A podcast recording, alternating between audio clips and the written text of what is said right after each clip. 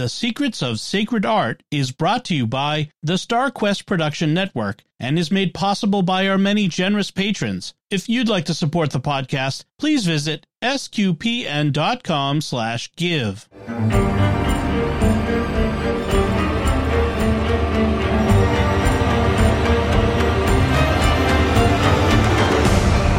You're listening to The Secrets of Sacred Art, where we unearth the hidden treasures, history, and deeper meanings in religious and sacred art. We're your hosts, Alix Murray and Kathryn Laffrey. Welcome to episode 12 Architecture and the Liturgy. in this episode, we'll be exploring the art and images and parts of a Catholic church. For a fuller experience, you can watch this show on the SQPN YouTube channel, where you can see all the images we're discussing on the show. Please follow the Secrets of Sacred Art in Apple Podcasts, Spotify, or your favorite podcast app.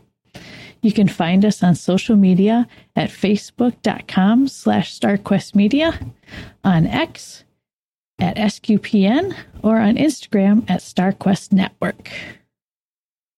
So, Alix, you ready to learn about parts of the church? Although you probably know all of them. I, well, thank you very much. No, I don't know all of them, but I know a little bit. And I am really looking forward to this because um, I think it can be, it's an interesting subject. I think for people today, it can be a difficult subject to talk about, not because of lack of knowledge, but I think because there's a lack of understanding of what the church is and why yeah it's it's here, the building. Yeah. And so it's so very difficult. it is. And and I think sometimes people can because of course this is the power of art. This is the power of something that's beautiful and how it touches us personally. I think when when when sometimes you go through something and you and, and the person's idea of what it should be doesn't line up with what it ought to be, that can be quite difficult and sometimes a little bit painful for people mm-hmm. to deal with. And so one of the things that we're hoping to do with, well, with this whole podcast, but this is going to be um, an introduction and just gently bring people in to get a greater understanding of what the building you're worshiping in should look like and why it looks like that. It's, it's not an arbitrary thing. And so I think the go. why is really what helps fuel the what it should um, a lot of times when I've had friends who have been in the faith a long time and they'll just ask me, well, you during all these, you know, sacred art classes or learning about different things, can you, can you tell me why my church has this or yeah is there a reason why that candle is here instead of there? I've seen it in different places in different churches. And so yeah. it's it's good to have an understanding of a little bit of what happened and why it happened. And i thought exactly. a good place for us to start would be we're going to go right to canon law. Yeah, that's a good place to start. Good place to start. So I just wanted to like see, okay, what does it say? What do we have? So hmm. canon law 1214 says, by the term church is understood to be a sacred building designated for divine worship to which the faithful have the right of entry for the exercise, especially the public exercise of divine worship. So that's what canon law has to say. Yeah. I was reading an article that went a little deeper in thought with this, and they said kind of pulled out three primary elements that the Catholic Church should have so people know when they're looking at it, church is a church. This is a Catholic church, yeah. This is a Catholic church. And those three elements are verticality, it's got to raise you up yes. or feel like you're touching the heavens. Permanence, which I think has got lost a couple of times. That building's got to look like it is there for eternity. Mm-hmm, mm-hmm. And then the iconography, the symbolisms, layout, design needs to fit with what the church teaches. Exactly. You can't put exactly. a big old bunny rabbit on top instead of a cross, you know? exactly. Exactly. And I think it's also this these these elements have to, they speak of the truth of the church. Yep. You know, the verticality, I think that's a big thing. Mm-hmm. Um, it, it really does make a difference if you walk into a church and and you literally have to look up and you look around and there's this big open space. Yeah. Things really change. It, it mentally, I think. Oh, here we go. Let's take a look nice- at some verticality here. Yes, yes. So we have two very lovely churches here. I think you recognize one of them, maybe both of them. I do. I only recognize the I only recognize the one that um, my auntie said needed a power wash. You want to tell us where you found this little treasure? Okay, so this this church on the right, I think I'm looking at it properly. The older one uh, with the two bells at the top, that is a church in Oros in southern France, and we went to France this Christmas, and this is where we attended mass, and it's in the middle of a field. It's um, the church is about a thousand years old. And I would love for us to, in fact, I will do some research because this is, this church has a fascinating story, really, really fascinating story. But you can spot these churches all over the French landscape. You look at that from a distance and you know it's a church. And, and it's because of that verticality. Yes. And it just goes straight up in, um, straight up to heaven. Now, the other's also in France, known for its stained glass windows. Oh yeah. Oh gosh. Oh my gosh. See, I'm like so fixated on the other one that we just went to. so this is oh and oh and then there's that other one. No. Yeah, so this is um yeah. So this is Notre Dame. Yeah, in Correct. Chartres. Yes. Yep. Oh no, Chartres Cathedral. Oh, Chartres for goodness sake. Cathedral. Yeah, yeah. Oh my yeah. gosh. Yeah. Oh why? Yeah. No. Notre Dame looks totally. It does look Yeah. different, but uh, yes, A little more urban. little more. And um and of course this is this is a fascinating fascinating cathedral. Chartres Yeah. Cathedral. You know there's a But the- major pilgrimage to Chartres every year. It's like 6000 young people tramp through the um the the through France can you imagine Uh, I would.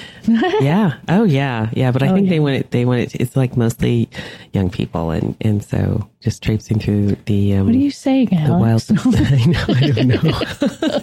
yeah, we could be at the front. You know, we don't want to like have everyone, all those old people with us, right? You can chaperone. exactly. Yeah, probably. Yeah. Yeah. All right, so we got two more here to tie into our discussion last week. Yes. One of yes. these is by our good friend Pugin, Good old Pugin. good old Pugin, and that's the one on the left. This is Saint uh, Giles. St. Giles, Right. also known as Pugin's Gem. Yes, this was his first Catholic church that he was commissioned to build or design. Yeah. Yes. Mm-hmm. And then the picture next to it is my picture that I took when I got to go see Durham Cathedral with Alix. Yes. Oh, that was So- fun. That was oh, such Oh, a yeah. fun time. Because we had a lot of fun because we went all the way to the top of Durham Cathedral. a lot of stairs. yes. Yes. And like most towers, once you start going up, you have to keep going. Yeah. There's no turning around. Yeah. but I'd say these two definitely show permanence. Yes. The Yes. stones are not going to go anywhere. Exactly. and not only that, you know, of course, with Durham Cathedral, my gosh, that one is, hmm, is that 13th century, 12th, thir- 12th or 13th century? We're going to be doing a, we're going to be doing a podcast, a deep dive on all the fascinating things Yeah, in Durham Cathedral. surface Yeah. touch today. exactly, exactly. So, but you know, but the difference in the age is many, many centuries, and um, and then of course centuries dividing us today with these churches, and yet we know they're churches, they're beautiful, and they and they're they've become part of the landscape. yeah, they're so appealing. Yeah, And then these are two churches. Um, the one on the left is one that I visited last year in March, and that's in uh, New Jersey, and that's St. Hedwig.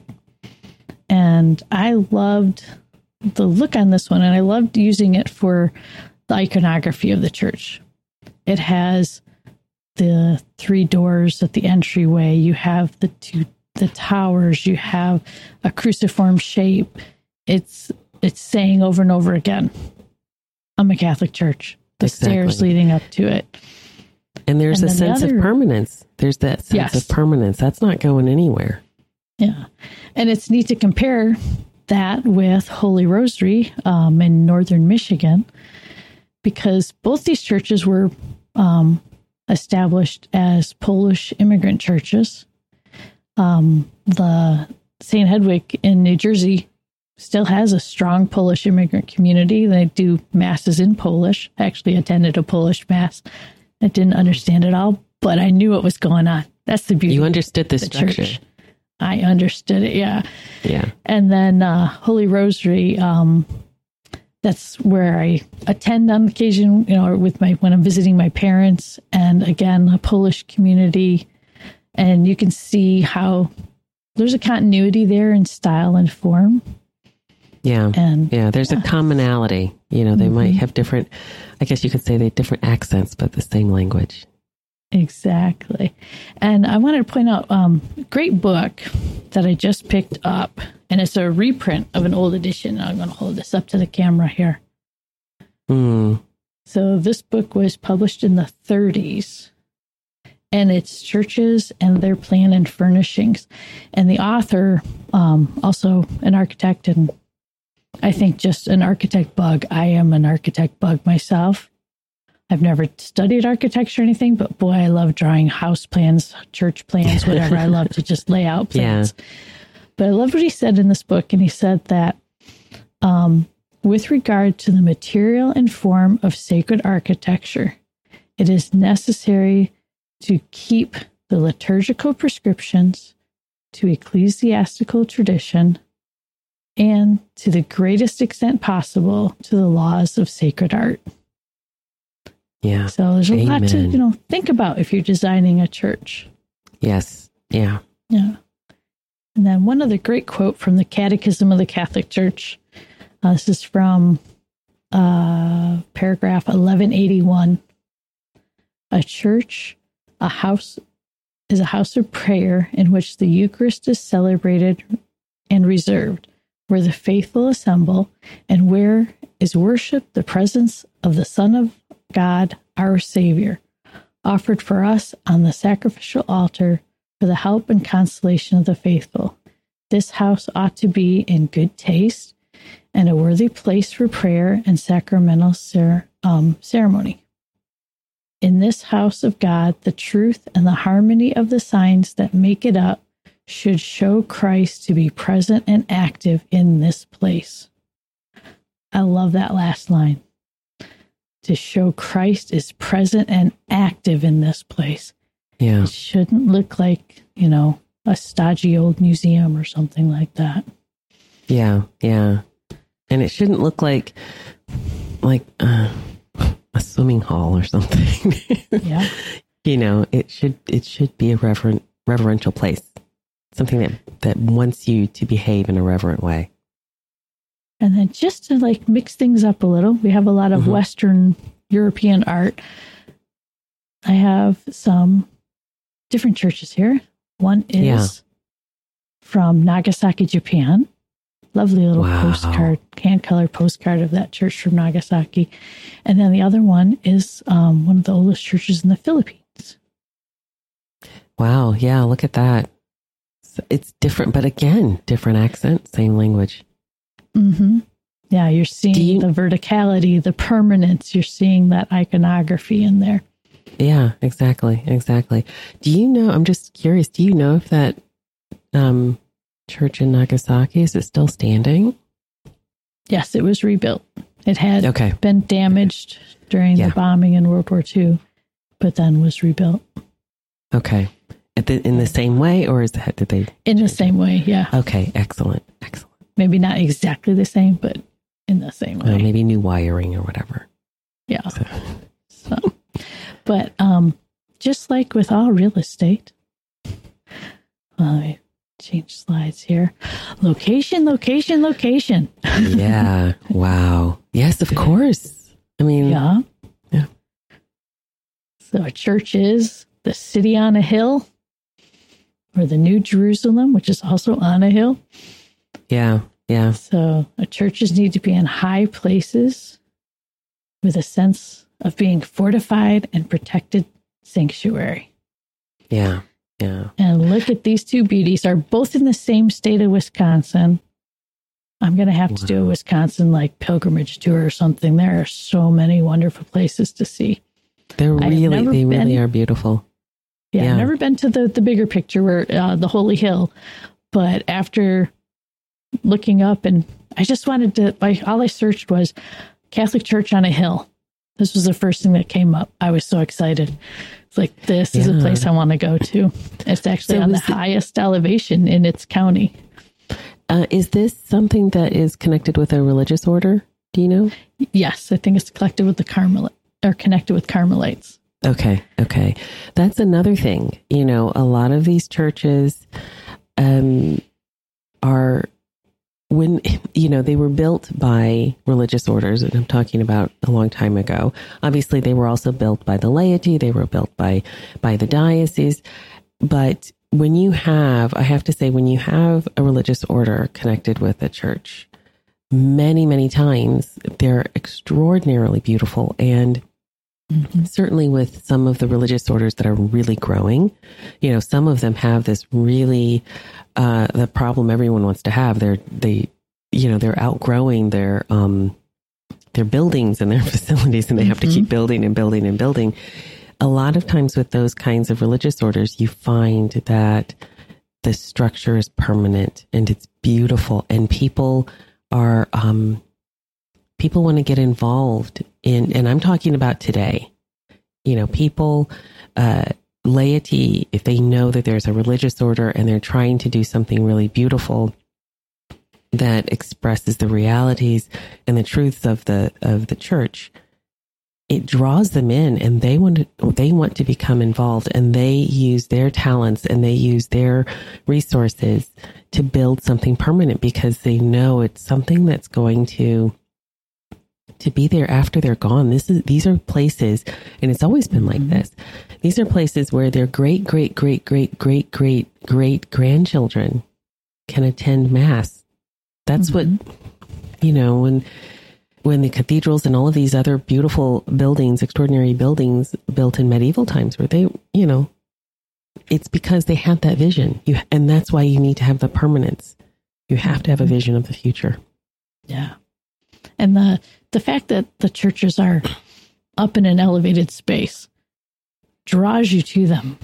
At least Yes. it does for me. If I see a beautiful thing up on top of a hill, I want to figure out how to get on top of the hill and go see it. Yeah. And definitely Yeah. had the privilege uh, a couple years back when visiting my sister in uh, Wisconsin.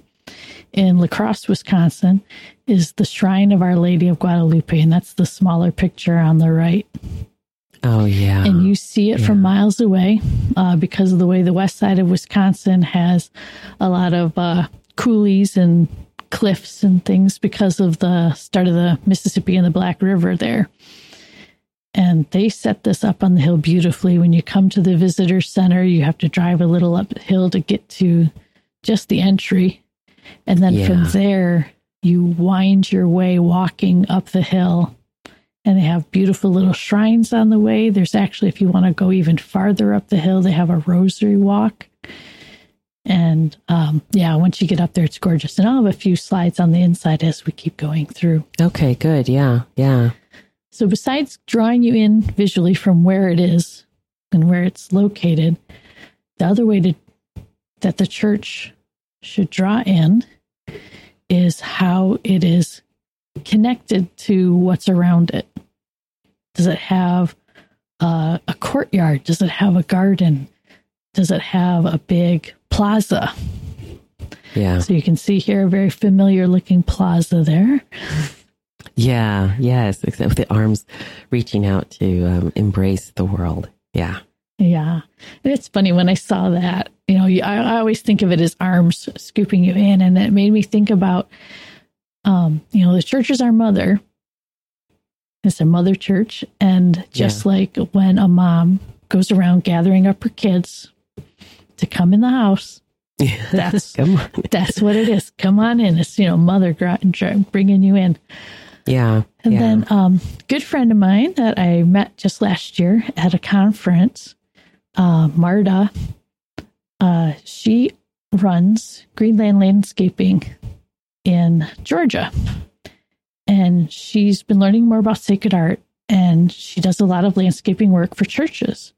She's like, I want to get more of the sacred art into the landscape work that I'm doing. Flowers are pretty and flowers have meaning, Mhm. but you know, there's got to be a little more. And this image here of the labyrinth that she created for a church uh, down in the Georgia area, and it's in Winder, Georgia, the St. Anthony's Church. And the committee from the church asked her company to do a replica of the labyrinth from Chartres Cathedral. wow. So that's out in their garden. And they purposely wanted to make sure that it was available not only for the church members, but that people in the community would want Yeah. to come use it and contemplate and take some quiet prayer time.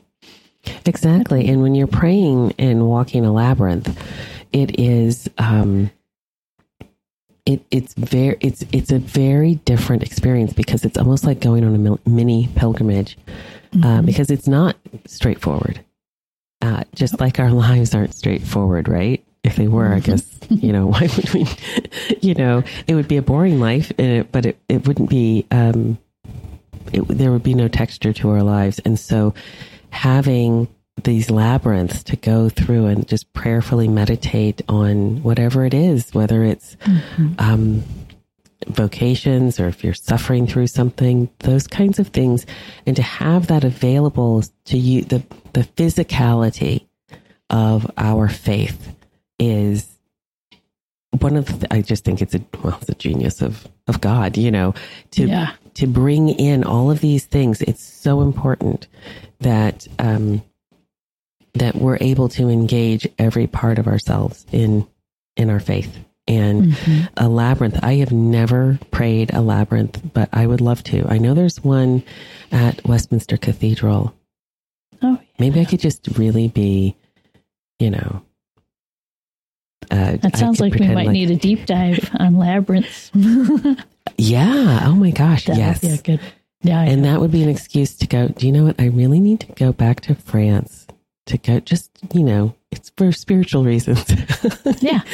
I'll go to Chartres and it's just for research and spiritual reasons. But yes, it's, it's fascinating. What a wonderful job she's done. What a great idea. Yeah. a fantastic idea. And then the smaller picture down in the center is a church nearby where I used to teach catechism class. And this is their second building. So their original building was one of those classic, actually, it was a borrowed, used, not borrowed, but a uh, hand me down church that came out Okay. from the city of Grand Rapids to minister to the farm community that was growing. So they literally took down one building, moved it out to the farm country, and built a new one in downtown. Oh gosh. Okay. So, but this building, this is their second building. And what they did was the facade here kind of mimics the classic architecture of an old countryside church, Mhm. but it's a little more contemporary. But I like that they added in front of the main doors a simple square courtyard that has entry points, one Yeah. straight into the doors and on either side. And when I taught catechism there, um, when the kids first went over to the church um, for their first recon- you know, reconciliation that they would do. Um, I had seventh graders, so it's not their first reconciliation, but but anyway, Yeah.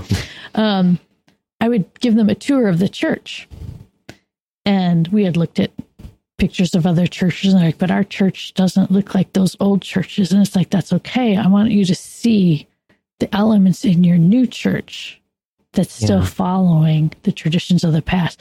And when they realized that that little courtyard, that closed in porch is more than just a porch, it was like, Yeah. oh, now I see the arms. It's gathering us in.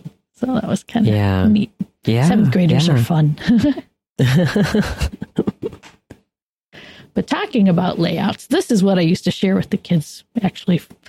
It's just kind of a good generic layout. We have uh, St. Peter's, um, sort of an interior cutaway view, and the uh, footprint of the church itself. And then just a simple layout of the church and how it represents our journey toward God. Yeah, yeah, because it is a journey. I think that's the, it is a that's the journey. thing. It's it's something that all every part of us needs to experience that and, and be reminded of that. And Mhm. that's one of the things. That's one of the tasks the uh, a well appointed church will accomplish. Yep, and even just the difference between, you know, St. Peter's and this generic view, you know, little slight differences, but still the same, you know, happening. So you start with a narthex. Um, that's kind of a welcome gathering area. At one point in time, it used to be where people who were thinking about joining the church would be out there Mm, and then eventually they move in because the next thing that happens is generally in the entry there's the baptismal font or at least holy water fonts so the baptism is our entry into the church it makes sense to see the baptismal font at the entry to the church exactly, exactly. and then we have the big long nave we got to think about rowing the boat because the nave is supposed to feel like the deck of a ship. We're all heading toward God, good Lord willing. That's where we should be heading, unless we get off course. And thankfully, to help us stay on course, along the nave is a good place to put confessionals. Yeah, kind of like little lifeboats on either side. Little lifeboats, exactly. That's a good way to think of it. Yeah, either that or like you know the little, uh, you know, th- someone's overboard, throw them a little safety line, like a little lifesaver or something. Yeah, lifesaver. yeah. Yeah. yeah. And then you can see as it works closer, you've got confirmation, you've got matrimony, and then, uh, sorry, I'm looking at a really small picture. I gotta make this bigger so I can see what I'm saying. Yeah. So it's extreme, un- the extreme unction of life. So the, the, the various sacraments taking place Yep. in the church.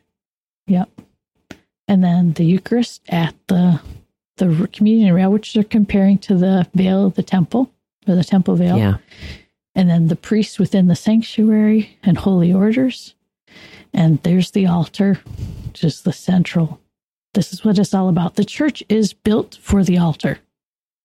Yes. That's what's happening here. This is the worship of, you know, it's the source and summit of our faith is that worship at the altar. And then that all culminates to the east in the apse. And guess what? No matter which way your church actually faces, that's liturgical east. yes. Yeah. yeah. So, so yeah, so that's kind of our general layout. And let's actually like kind of take a stroll through. The first thing we're going to see, and here's another great layout. This one is by um, Saint. Uh, oops. Charles Borromeo. Yeah. Yeah. So this is this is, I and I guess we should say that the the links will be in the show notes for this this book. It looks like a really interesting book. It looks like Yeah. something uh, that would just be nice to flip through and just to get a better understanding of of what's going on, because you're not just walking into a building. It's not just any old building, and and um and it shouldn't look like any other building. It shouldn't Yeah. look like anything else Yeah. but the church. Your church shouldn't look like a McDonald's. It shouldn't look like a No. theater. No. it shouldn't look like a office building. Exactly. And I know there sometimes there can be some challenges. Do you know what I mean? And there were challenges in the beginning of of of uh, the church uh, when it Mhm. first started, um, but especially when it was underground. but having said that, they still had certain elements that we've kept. Mhm. Um, and when they could come above ground and when they they could build churches, they did. You know, you do what you you do when you can do it, you do it and you do it properly. Yeah. And so I like um, this layout, this parish church plan uh, by St. Charles Borromeo, because you see the atrium, that porch, that drawing in section. It's a little more closed off looking in this drawing, but you can see that that's where we're going to come in. We're going to gather and get ourselves ready to have that transition from the world that we're living in to being closer to God and closer to Christ and to kind of leave the world behind for a moment and step as close as we can to the veil of heaven. And then you work your way in, just like before. You have the nave, the narthex, the confessionals. I love how he added the little side chapels on either side here Yeah. of the altar. And then the sacristy on the side for the priest to get ready. And then the baptistry kind of off and out to the side. That's where you're going to like take that first step to come into the church. Yeah. And you know, and sometimes, where were we? We were in France. I think it was this time around. Um, sometimes in some of the really old churches, the baptistry is a separate building. Mm-hmm. So it's not even part of the church, but it's extraordinarily beautiful. You know, it's clearly Yeah. a part. Oh, yes, I remember now. We were in Bordeaux, and I do remember the baptistry was right next to the church. I mean, it was kind of like a baby church. Yeah. We're actually going to see some of those later. okay, yeah, okay. All Yeah, right. yeah. I, I go. I just. I know you're ahead. jumping Sorry. ahead. You're so excited. Yes. All right, so I have this wonderful book by uh, Aidan Hart. Um, Alix, you actually know Aidan, yes? So do you. Yeah, I know. Well, you know, you knew him first. I got to meet him yeah. just last year for the first time. Um, Yeah, love yeah. all the instructions in his book here, the techniques of icon and wall painting. But the illustration that he put here for the wall painting schema for the church Yeah. just helped so much when I was helping our parish's architectural committee kind of work out a few ideas. You know, what's what's the point? What are we trying to do? And it's a church that you know didn't have that long nave look. So how are we Mhm, going to mhm. take what's a theater layout and make it function because there was no rebuilding the church right now yeah. but I love how he um, really laid out the fact that you know everything is drawing us in to God and God to us, and you can see it in the arrows. That movement is just fabulous. Exactly. Yeah. Lots that of movement. verticality. Exactly. And also, I would say um, one thing that's interesting is the walls are not blank in a Catholic church, or they Yeah. shouldn't be. They really Because shouldn't. be. anytime I see a blank wall in a church, I want to start painting it. Yeah, yeah. I mean, I think there are some exceptions, Mm-hmm. but um, I'm thinking specifically of Blackfriars in Oxford. Uh, but there are certain elements that are there, but it's not. But I, it's not even fair to say the walls are blank. They're not. There's a lot Yeah. going on. It's just very subtle. Um, but it's not just supposed to be like a white wall at all. yeah, no, it's got to have something there. Yeah. So, when we get to the church, after we made our way through the gardens or the courtyard, we're welcomed by the door. That gate to heaven.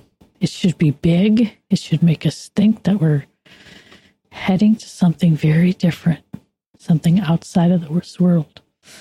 Yeah. And so here I have um, from the Valencia Cathedral, had an opportunity to go there, golly, too many years ago. Gonna head back soon. Beautiful. Yeah. It is Yeah, gorgeous. yeah. yeah, yeah. And then, of course, there's Durham Cathedral again. Yeah. Beautiful, beautiful door there. It is, and, And lots of interest on that door. But we'll talk about that when we lot talk of about the interest on that cathedral. door. Yeah, Oh, yeah. not going to give anything away. And then the bell tower is from Frankfurt Cathedral, and that was uh, my daughter got to go visit uh, Germany recently, and so she sent me this picture, and I was just like, "Yeah, these are the things that greet you as you're coming to the church. You can Yeah. feel how it's it's drawing you in, it's raising you up. Both It is, and- are there. And I think it speaks to the dignity of the people entering the church. hmm You know, I think sometimes they, they're not intimidating doors. You know, I'm just thinking about sometimes you go, I mean, not that I'm a big shopper, I'm not a big shopper, but, you know, like sometimes if, you know, you stumble, like I have, you stumble on these high streets and everything is super duper expensive and you have all of these windows and, and doors of, you know, like Chanel and, uh, but, uh, you know, various other designers. Well, they're set up so that most people feel like they can't walk in. And that's Yeah. intentional. but the church doors, everybody can walk in. And it looks like it's, you should, it's a feeling of coming home, no matter who you are. Uh, and that you, and it, as I said, it speaks to the dignity of the person entering and it speaks to the dignity of, um, of the church herself Mhm. and also of God and, and the due reverence for both of them. Yes, exactly. So here's some, some more doors. These are on the other side of the cathedral in Valencia. Do you love how different each door is? Yes. Each yeah, I'm just at a taking different it time. all in. When was this when was this cathedral built? Do you remember? I don't remember right I mean, now, it's but it, I mean, it was built over. It was built over a long enough time period that we have different style doors. Okay. there you go. It's So, old. yeah. It's old. it's beautiful. Yeah, yeah, Yeah. Love the statues. I love the figures around the doors. hmm It's almost like they're Yeah, standing then- to attention. Yeah. And the arch door, I loved how much that reminded me of Durham. That's what I was thinking. Yeah. Yeah, the Yeah. same little chevron move and everything. That's Exactly. that's the awesome thing. I mean, this is in Spain. hmm Durham's in northern England, and you just you can go There is a anywhere in the connection. world. There it Yeah. is. Yeah. Yeah. So, in other words, you could be from Spain and find yourself somehow in northern England in, say, the 14th century, and, and you'd be able to recognize it. There'd be a lot, Yep. you wouldn't be lost in that place. Yeah. So another book to share here. So this is the uh, Treasure and Tradition: The Ultimate Guide to the Latin Mass. Uh, so you get a little shine on there, but I love Again, we'll have the links. Yeah. yeah. love Yeah. this book for the pictures mostly. I'll admit Okay. that. Okay. Um, well, that's okay. Yeah, and I love that right off the bat in the book they say all these pictures are in the public domain. So they've been around a while. Okay. There you go. Yeah. Yeah. But this was the first time I saw this wonderful explanation of what else an archway should make you think of. Mm.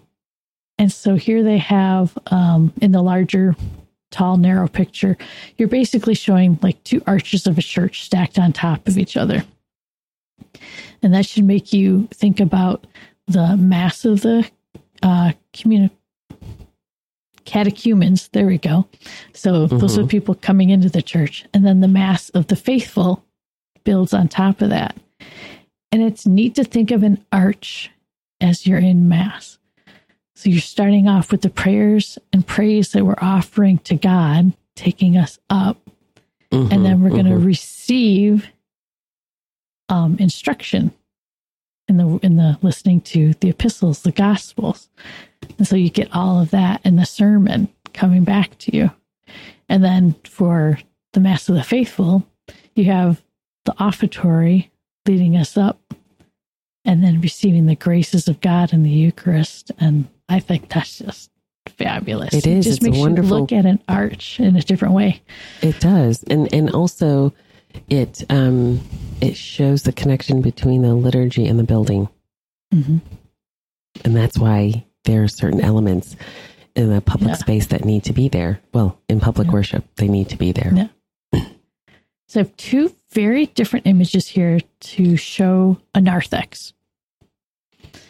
So one very modern church. I happen to have been there um, just this past Sunday in another town in northern Michigan. So kind of a 1970s feel to Mhm. it. hmm And you can see the glass Very partition. American as well. I would say Very that that's a very American, yeah. Style. Yeah, and the glass partition there sets off where the narthex is from the nave. Um, and just like the narthex was intended, it allows you to come in and like almost participate. You know, maybe you're not sure. You just want to walk in and maybe stand Mhm. back there and see what's going on before you actually step in. And if you're stepping in through baptism, and to have their baptismal font right around the narthex. The other narthex is in uh, Chicago at St. John Cantius. and it has these three arch doors that are mimicking the doors on the outside of the church. So you get that flow. Yeah. You have a little transition point and even some beautiful points of prayer here with the crucifix out front. And uh, there are a couple other little Yeah, niches around Peter, the sides. hmm I think. Yeah, chair of Peter. So Beautiful. very nice, you know, way to like transition into the church. Yeah, and they are two different, and I, and I like that you've shown two very different um, examples of what it can be. So it's not when we say it needs to, oh, there needs to be these elements that need to be there. That doesn't mean they need to be cookie cutter Right. elements, but they do need to be there. Yeah. Yeah.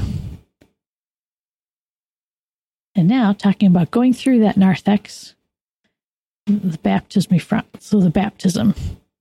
Um, we've talked about some that are kind of set apart Yeah, and you know generally by the entryway. So in the center here um, is the baptismal font um, right on the other side of the glass partition of the narthex.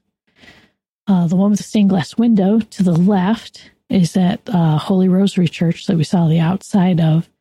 Now they don't have enough space in their narthex area to keep it back under there. I know that they've thought about moving it there they still put it by an entry door. But what I loved Yeah. is they they put it by the um, baptism of Christ stained glass, glass window. window. Yeah, that Get that connection absolute- going there. Absolutely, absolutely. Yeah. And then he also has the holy water jug there for people. yeah. And then the other on the right hand side is the top portion of the baptismal font that was saved from the original church where I showed the, the courtyard trying to mimic the old church into the new. And so they brought the stained glass and the original baptismal font and put that that stained glass partitions the narthex from the nave. And so they set that up there. So, you know, what's interesting though, is you look at all of these baptismal fonts and they're all the same shape. Yes, I What's up with these that. octagons? I hmm. I wonder. Hmm. In in fact, if you see a baptistry that's separated, you know, in a separate building, it has eight sides too. Ah, so Yeah, there's yeah. something significant to this number eight. Do you know, Alix? I do. It is the eighth day of creation, so it's Yes. connected to our. um It's connected to the resurrection. Correct. To the resurrection. Yeah. Yes, And that's what I so was going to. Yeah. and when we're um, baptized, we're born again in Christ. Exactly, exactly. And so this this octagon is supposed to um and also uh the the number 8 and of course we'll we'll talk about numbers at some point. Um it Mhm. does have a connection with eternity as well. So Yeah. it's all all it's all connected. It, It really is is, all connected. Yeah. And then here's another beautiful dome. This I know this one. where is this one at? This one is in Florence, is it not? It is in Florence. Yes, there you go. It's the Florentine Baptistry. Next to And the only Duomo. reason why I put this in was just to real quick bring this all full circle or full octagon. And there in the close up, you'll see the story of Joseph, which we talked about with the wallpaper, or not wallpaper, the, the wall painting, I thought panel. wallpaper, Yeah. the panel. Yeah. And then also the lights in heaven when we talked about the moon and the sun early Yes, on in some yeah. other episodes. So yeah, go back, check our other episodes out and it's fun to see how everything all ties together. Yeah, and that one I'm just going to have to say we're going to have to do maybe a deep dive on that. Oh yeah. Maybe I'll maybe Yeah. I'll can I don't think I'll have to really twist my husband's arm, but maybe we'll head to Italy, you know, when the flights are cheap. Yeah. And I'll- yeah. So we gotta it's look at a few- It's an extraordinary thing. Yeah. We gotta watch our time because we gotta get ourselves Yeah. actually in the church now. So we I walk know. past the Oh, wow. baptismal font and we're actually get to step into the nave and you can feel that open ship deck. You know, we have Yeah. Yeah. these huge columns raising us up to heaven and you know rolling forward as it were with their arches taking us up toward the altar Yeah. It's So almost like this it's almost like a forest. It's beautiful. and It get is. lost in it. it. Yeah, so the one is from in, in the inside of the cathedral in Frankfurt. So yeah, it's going to feel like a forest. They have a lot of forest around there. yeah, yeah. And then the other one is the inside of um, the Shrine of Our Lady of Guadalupe. Hmm. So fairly new design, but again, using the iconography of the past to bring um, all of it together. We want it to be timeless, even though it's new. Exactly. Yeah, it, it's absolutely beautiful. And then just to throw in there, wanted people to see there's all kinds of shapes of churches. So the the church that had the glass partition for the narthex, that's the one on the left, and very American Alpine-ish looking uh, style. Yeah. But again, they have these ribbed vaults, so to speak, giving you that arched feeling. You Like have that boat. moving forward. Yeah. So all those elements are still there. And then the one on the right, Alix. Yes. So this is this is my local parish. This is Saint Winifred's, and um and the photographs were provided by um, a dear friend of mine, Kati. So thank you very much, Kati. She's done a great job sending us all kinds of um, photos of it. But yes, so this is this is not the cathedral, um, which was designed by Pugin's son uh, after Pugin's untimely death. But this is this is where we are now. But still it, it's it's mimicking the the barrel vaulting that you would see in the past. It's it's funny because the first time I went in there, I felt as if I was higher off the ground because I felt like church was in the ceiling of an old cathedral. If that makes That's sense. an interesting way to say it. I, I think the intention was to go back to the um, when the, when Christians had to worship in the catacombs. So it's quite it it doesn't have that um, verticality, that Mhm. element that you need. It it really doesn't. It's definitely fortified though, so it has that element. It does. It does. Okay. Oh, And and, then- here's uh two other ones. So um, Yeah, you talk about these because these are your Okay, so this is the inside of Saint Germain in Arras, France. And um, like I said, we'll go into what's so extraordinary about this church. This is a tiny, tiny church, and yet Mhm. it does have that verticality. Uh, it every pew was overflowing when we were there, and and um, and and it does. It lifts you up. It- the, the building itself and and they they ring the bells during the uh, consecration and it's it's extraordinary. Um and it kind of the whole place reverberates um and so that's very different. That's a very this church like i said would have been very similar i think to saint winifred's when it was built.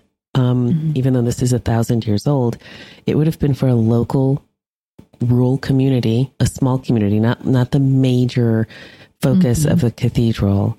So so in that way, it's very similar to to Saint Winifred's. You know, where uh, as as our canon says, we are not a big um, community. We're just a very small community, but we work really hard um, to be a faithful community.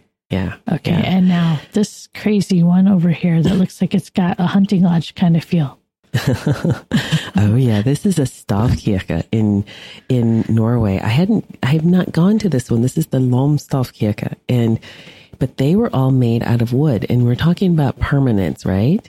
But what's interesting is some of these Stavkirke, the ones that were not destroyed, um they're, you know, over a thousand years old and they're made out of wood and the wood is just placed laid on top of a stone, which is staff is like a staff Wow. and um, and they're unique to to Norway, and they are based on the old Viking um, chieftain's house. So the gathering, the big gathering place where the community would be, um, and so they took elements of that because that's what the that was um, appropriate for that community for that culture, and they they made it something sacred. And Stavkirke are so beautiful. Oh, talk Nice. about feeling like you are in a. There's nothing else like a. We're going to have to Really? deep dive one of those, you know. Oh, absolutely. Oh, happily. yeah. Happily. Yeah, yeah. And then this one, uh, this picture was taken by my husband several years ago. He had gone to San Francisco for a conference, and he ended up in St. Patrick's in San Francisco.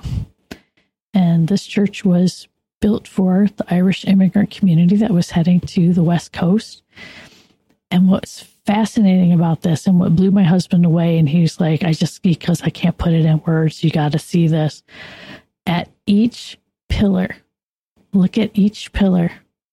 There's a statue of a saint. And he goes, he tried to get as many in as he could. Yeah. And if anything brings home that those pillars and columns have always represented people. So these these columns are the procession of saints that are accompanying us on the way. We're on we're in this nave on the ship working our way. But here's the great cloud of witnesses, the saints coming with us. Yes. I and helping us. this. Yes. Yes. It's and, awesome. and and they're part of the the structure of the church as well. You know, Yep. they're yeah. You know, we all awesome. are a part of the body of body of Christ. Yeah. Excellent. Excellent. Okay, we have another photo here in the middle from your friend, Kati. Yes. Yes. And this so I is want to show some of the other elements you find in the nave. Yes. Yes. Okay. So we have windows, uh, the Stations of the Cross, and I love the window in your church that it has this beautiful carving.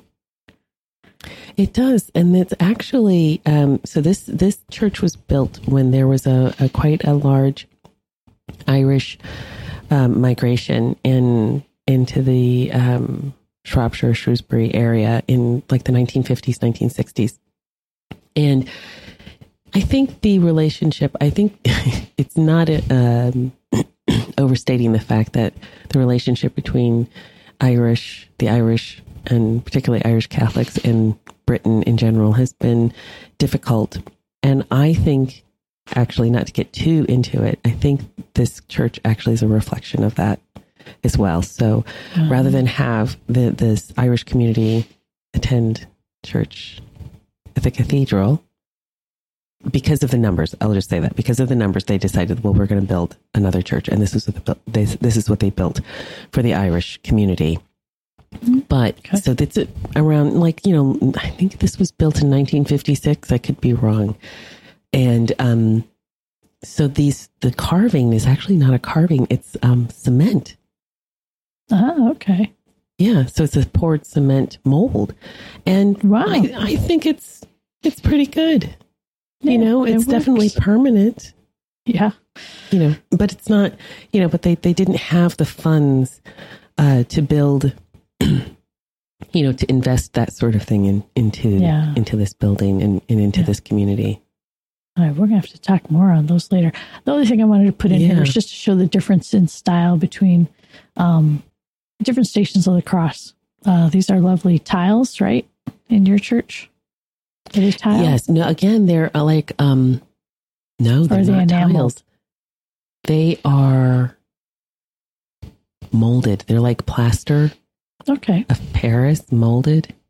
All right. And And then Yeah. the one I put here is probably also plaster, very common um, use in the U.S. Uh, the horsehair plaster.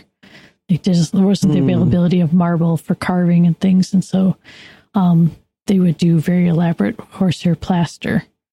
yeah, they figure out what things to do. strong. Yeah. Yeah. Yeah. All right. So one quick thing we got to talk about here is the choir. So Yes. in early churches, the choir would have been um, in the space, and I think we'll probably have an image of that um, in the space between the nave and the altar. And that's because the choir was traditionally made up of the clergy Yes, So that's true. That's true. up in that front Or portion. the you know whatever religious order was Yeah. predominant. So just two different um, quick comparisons here. Um, the choir at this is Birmingham Oratory. Yes. hmm Okay. On the upper left. And I, this was the first time I had seen the organ set off to that side chapel area almost. And was the full Yeah. choir up there also? Oh yeah, Or- yeah. Okay. And then the other I think image it's called. Sorry, I think it's called a primitive choir because Okay. it was kind of where it was originally. You know, not, you know, we're Okay. used to, we're used to having them in the back behind us, and then kind of the music falls down onto you. Yeah. But I think originally, and when I say originally, I'm talking about, you know, in Jerusalem, original. it was, you know, when they had some singing, it was up closer. Yeah. Yeah. Well, this also mimics um, something that we'll see um, with the Byzantine outline that we'll sh- see in a moment. And then this elaborate, huge double layer choir loft is at St. John Cantius in Chicago. And I was there for a high mass, and yes, the sound just rolls down over you and takes you to the altar. It's beautiful. Yeah. yeah. And then here's kind of a, again, from the book from Peter Anson. Here's a kind of a layout of a 14th century English parish church. And you can see the highlighted area where the choir would have been set up. And again, it traditionally would be the clergy in the choir. yes. It wasn't Yeah. until very recent in history that it was the laity that was part of the choir. And so Yeah, and that's think- where get a little change for the location. Yeah, yeah. And I was also thinking if you go someplace again, so when I go down to Blackfriars, um, all the friars come out and, you know, they sit in the choir and they sing. Um, Mhm. I mean, we do too, but so that, so you will see that, uh, like I said, if you go to a church um, that is connected with um, a religious order, Yes. you'll still see that today. You'll still see that today. and it's actually, I think I read it in canon law. Somebody will have to check it for me. Um, that cathedrals in particular are supposed to have a religious order affiliated with them. And so Yes. you would see a lot of central front choirs like that with the, the cathedral sense they would have. and that makes the that makes religious total to be- sense. Yeah. Yeah. they'd be chanting the the liturgy of the hours, so Yeah, they need a spot yeah. to do that in. So I'd like to take a moment to um, thank our pra- our patrons because just like all these churches can't happen without patrons, this show doesn't happen without patrons either. So we'd like to uh, thank our patrons who make it possible for us to create the secrets of sacred art, including Father Eric F. Militant Millennial, love that name. Yeah. Rachel S., Patrick L., and Michael H. Their generous donations at sqpn.com slash give make it possible for us to continue the Secrets of Sacred Art and all the shows at StarQuest, and you can join them by visiting sqpn.com slash give. Thank you, everyone, for that. We love it, our patrons. So, moving on next, um, as you transition from the nave, there's generally a not really line in the sand, but just a partition to let you know when when it's changing. It's, it's something a little more happening here, Something, yeah, something's different. something different, something more. It's let's oh yeah. So um, I have an example of a rood screen, and then that's the full partition across. It has the little statuaries across the top, and the crucifix uh, flanked on either side by Mary and uh, Saint John, and then the little partial walls. And the best description I ever heard, and I think it was from Pugin, um, talked about the rood screen to think of it as a window into heaven.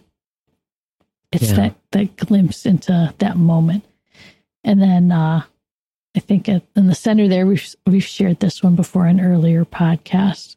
This is just what's left of. Was there a full rood screen in Shrewsbury at one point in time? yes, there was. Yeah, yeah. So they've left the the rood, the cross. Yeah, and then um, the Birmingham Oratory again.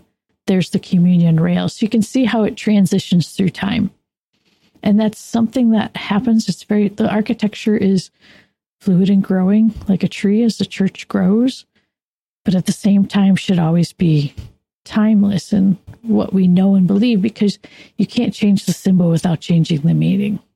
Exactly. that's, exactly. That's important.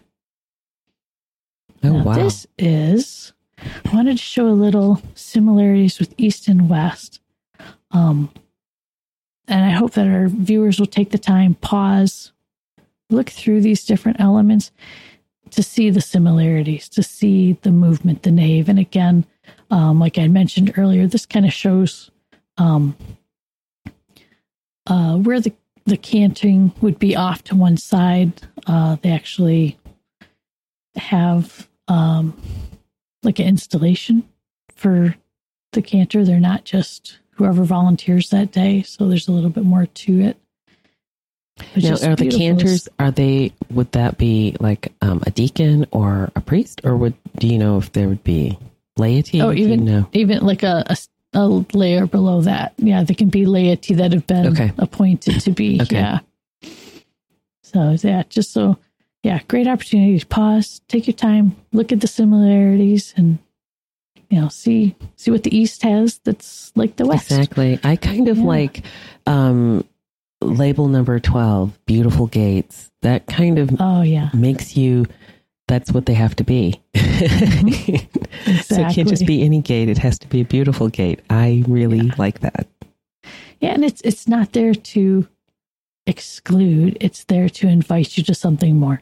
Exactly. You know, exactly. yeah. Because we're drawn to beauty. Yeah. And then just some uh little transition also within uh the space as we're heading toward the altar is you have um the ambo or lectern or pulpit. Is there a difference? Yes and no. Um people interchange those words all the time now, uh, a lot more fluidly than they used to. Um pulpits are usually found on the left side of a sanctuary um, so that you know sometimes they're on the left front of the nave, and sometimes they're freestanding, built into the side of the wall or on a column. Sometimes they have a lot of steps going up to them. Sometimes just one step up or no step at all. And uh, a lot of the really good old ones are designed for acoustics so that they do not need a microphone. And I wish they would not use microphones in those because my ears would be so much happier to hear actual natural acoustics over amplified acoustics. so then we have a lot of different ambos here, which is neat. Um, the one from your church, Alix, I like how they have the little book stand in front. Oops, I lost your sound, Alix. How about now? There you go. Oh, okay. I was wondering. I was like, why? Yeah, you were muted for a moment there. Sorry if you were talking. no, no. Actually, I was. Okay. Well, it's just as well. Um, yes. So we we we actually share the church um, with with some of the the other uh, dioceses in in Shrewsbury. So so we kind of have everything a little bit combined. But yes, we have we have um, space for the book, and um, in the middle photograph of uh, that's from Saint Germain in Oros, and that ambo, it really doesn't show it very much in the picture, but it's actually quite high up. It's it's way above my head, and you see how narrow it is. And um, when the priest started walking up those very wobbly steps, oh wow. Oh, really? It moved? Oh yeah, well not the not the ambo, but the the the steps behind it.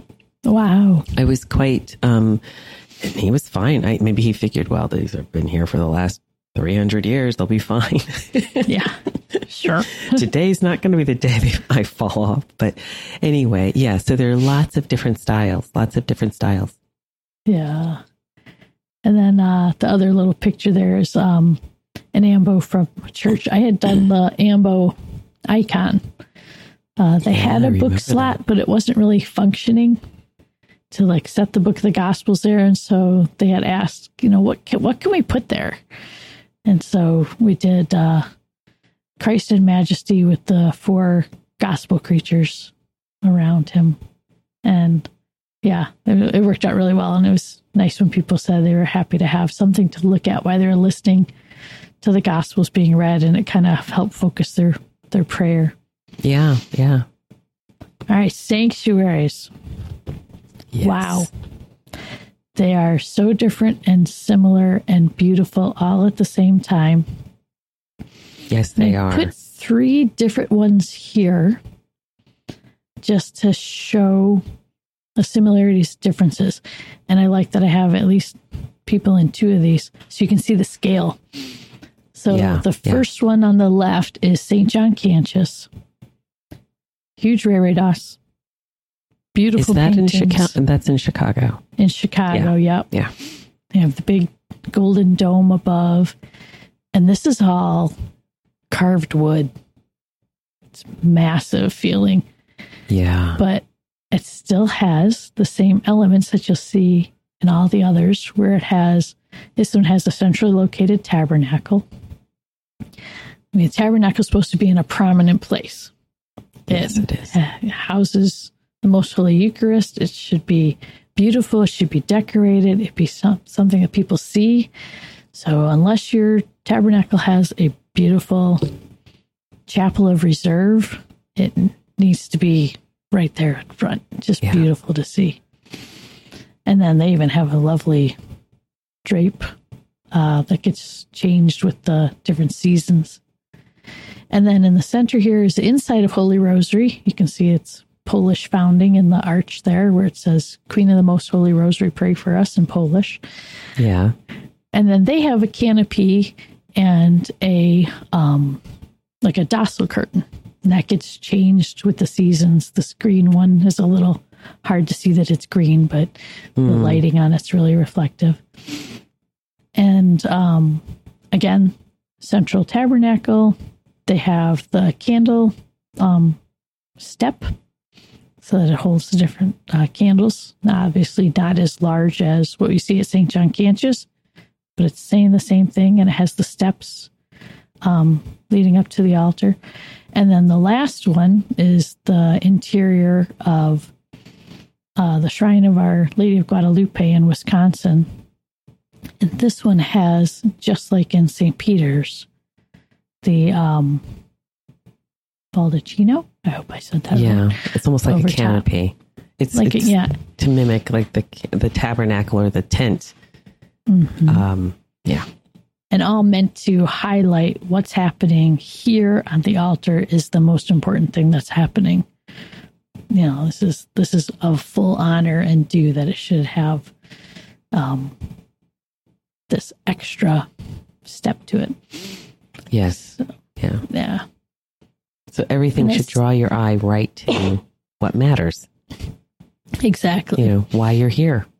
hmm Yeah. So, yeah. I mean, there's so many parts to this the sanctuary that uh, we can jump in and go through all of them. At some other time, we can just say, "Here's everything, all the little parts."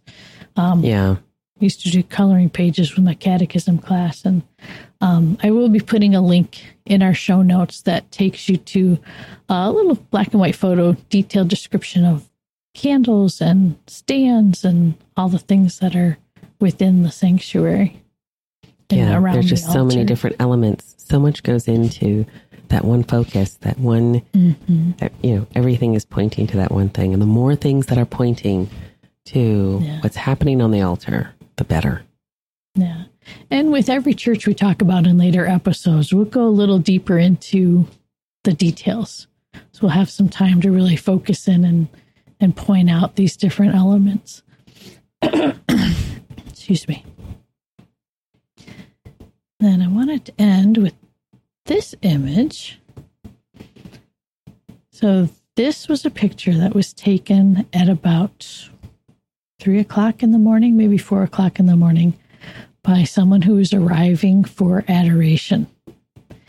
Wow. The light um, that was lighting up the crucifix on the top was casting a shadow on, I think these were winter clouds that were just Yeah. above the church. And I mean, that was like a beacon to anyone in the area for miles around. and just a great testament to, you know, that's the city on the hill and shining out for everyone. And it almost looks like a monstrance, which I think is so cool. Yeah. I wonder if that was planned when they did that lighting or if it was I mean, I don't know. It's just such a I, such I an think that's the first thing. time that's happened. I mean, oh wow. it, it went Okay. all through like social media and everybody's cell phones. As soon as you know someone took that picture, they're sharing it and sharing it, and it was all over the place. Was this in and it really- 2020 that this happened? I don't remember what year it was. It wasn't that long okay. ago, so No, could been. no. I remember you sent Yeah. it to me. That's right. I did send it to you because it's so Yeah. beautiful. yeah, yeah. It really makes us think about, um, again, from the Catechism of the Catholic Church. These visible churches are not simply gathering places, but signify and make visible the church living in this place, the dwelling of God with men reconciled and united in Christ. Yeah. Yeah. It's not just a little building, it's alive. It is. It is it, with us in it, but the building itself, because you know, it's all part. You know, the material world is good, and and these are things that help. Um, the elements of the church and the way they're laid out, they're supposed to help us reach, become holy. They're supposed to. It's one more aid that w- that we've been given by Holy Mother Church, so that we can all be saints. Um, Yeah. And so it really, really matters. It matters um, that it makes sense. It matters that it is um, consistent and that it speaks to the, as I said, it speaks to the dignity of the people going into the church. And it also speaks to the dignity and, and reverence due to, to God. I hope that our uh, listeners, viewers will, you know, maybe snap a picture. What does your sanctuary look like? What does your your nave look like, or the the narthex, or maybe you have a beautiful garden out front that you'd like to share. Uh, we'd love Yeah. to see what you have out there. Yeah, because there are all kinds of ways to get it right. You know, and, and, and there are a lot of churches that do get it right. I think sometimes we focus on some of the things that are wrong, but there are a lot of places um, all over the world, in the United States, in Europe, um, and that they've gotten it right, and they continue to get it right. Thanks be to God. So Yeah, we love hearing your feedback. We had some good feedback from someone just recently. We did, we did, and it's so nice that um, uh, we always ask for feedback, and we're really interested in it. And uh, and it's nice. This one was this was one um, that really touched us both. So uh, we want to take some time to share uh, some feedback from Annie in Illinois, and um, I'll just read a little bit of what she said. She said, I've always thought of altarpieces as picture books. So this is in reference to our um, episodes on the Ghent altarpiece. Like all the other Catholic, like all the other art in Catholic churches, I don't know what century my ancestors learned to read, but I imagine that they were Catholic generations before that. I enjoy looking at Catholic art and feeling connected to my ancestors. A picture Bible is telling a sequence of stories, one after another, like a storyboard. But something masterful like the Ghent altarpiece may go deeper. Seen one way, it is a faint glimmer of what all of human history looks like to God. So now it's definitely on my bucket list, and it should be on your bucket list. It's on my bucket list. Oh, mine too. and I just want to encourage you, Annie, and anybody else, if you do, if you really did pick up on on um, the whole idea of it being like a, a Bible picture book, uh, take a listen to episode number four, the story of uh, the Joseph panels, um, a tale torn asunder, and that actually we go into something exactly like that. I think you'll enjoy that, and um, I'm going to thank if you, you. want to add a little something Bible to it, listen to um, I think it's days twenty through twenty-two of the Bible in a year because he's reading the story Oh, of yeah. Joseph. And so when I was listening to it the last couple of days, right away I went right to that beautiful panel or Yeah. panels that we panels, talked about. yeah, Yeah. Wouldn't it be nice if one day they could just come back together, get, get the Oh, band Just together? one time. Ah, yes. Yeah. Um, so I want to thank you for listening to the Secrets of Sacred Art on StarQuest. To find previous episodes of Secrets of Sacred Art and to send feedback, please visit sqpn.com dash uh, slash sacred art. You can send us comments by email at sacredart at sqpn.com or by leaving us a comment on YouTube or by visiting our channel on the uh, StarQuest Discord community at sqpn.com slash discord. We'll be back next time when we'll be discussing the Gothic revival in the United States as we take an in-depth look at St. Anne de Troyes. Is that correct? Yeah. De- in, Or De- in Detroit. Detroit. Detroit. Detroit. Until then, I'm Alix Murray. And I'm Kathryn Laffrey, hoping you find something beautiful. Bye-bye. Here's another podcast on the StarQuest Network you're sure to enjoy The Secrets of Movies and TV Shows. Find it wherever fine podcasts are found or at sqpn.com slash secrets.